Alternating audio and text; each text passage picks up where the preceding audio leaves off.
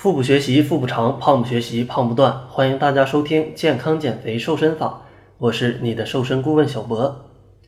今天跟大家说说肥胖的罪恶之源——碳水化合物。大家都听说过三大营养元素：蛋白质、脂肪和碳水化合物。碳水化合物也就是我们常说的糖，这里的糖统一指葡萄糖，而且。几乎所有肥胖的人都摄入了过量的碳水化合物。典型的碳水化合物有食物中的米饭、面包、面条、甜品等。如果果糖也被包括进来，那么水果也算在内。如果摄入过多的碳水化合物，能量就会很容易变成体脂肪堆积起来，而且随心所欲的吃，不仅会胖。而且还有可能得糖尿病。很多人可能认为只是胖而已，怎么可能得那种病呢？但事实上，肥胖人群的比例在不断的增加，肥胖人群中得糖尿病等疾病的比例也在不断的增加。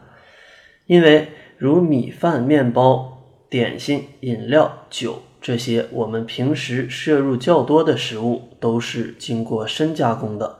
GI 值较高，人类食用这些东西的历史只有几千年，和人类几百万年的发展历史相比是非常短的时间，所以，我们身体实际上还没有进化到能够轻松而充分的处理这些深加工的糖的程度。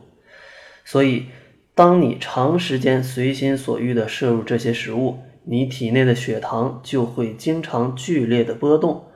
久而久之，我们的身体就会因为无法分泌胰岛素而一直保持高血糖的状态，即糖尿病。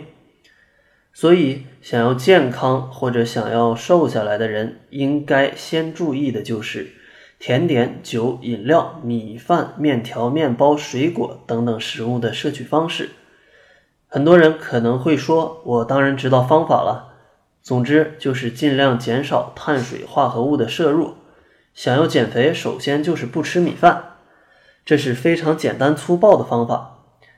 也有很多这种原理的减肥法，比如节食、苹果减肥法、黄瓜鸡蛋减肥法和一些酸奶的减肥法，这些都是控制碳水化合物即糖的摄入，达到减肥效果的方法。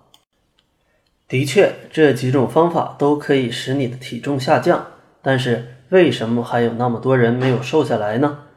是因为只要停止方法，你的体重就会反弹。原因也很好理解，因为你节食的时候摄入的糖和能量都很少，当你恢复饮食后，摄入的糖和能量都会增加，所以胖起来也是必然的。有人可能可以坚持节食或某种方法很久以保持体重，可能你的体重会让你满意，但时间久了，你的身体状况肯定不会让你满意。所以，想要减肥成功，可能需要注意两点：一，你要有一个切实可以执行并坚持的计划；二，你要通过这个计划一点点改变你的饮食习惯。达到不复胖的目的。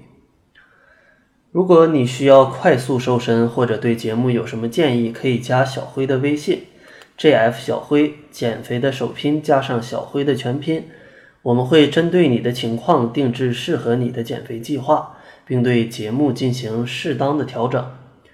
下期节目会教大家如何选择一些既能控制血糖又有助瘦身的食物。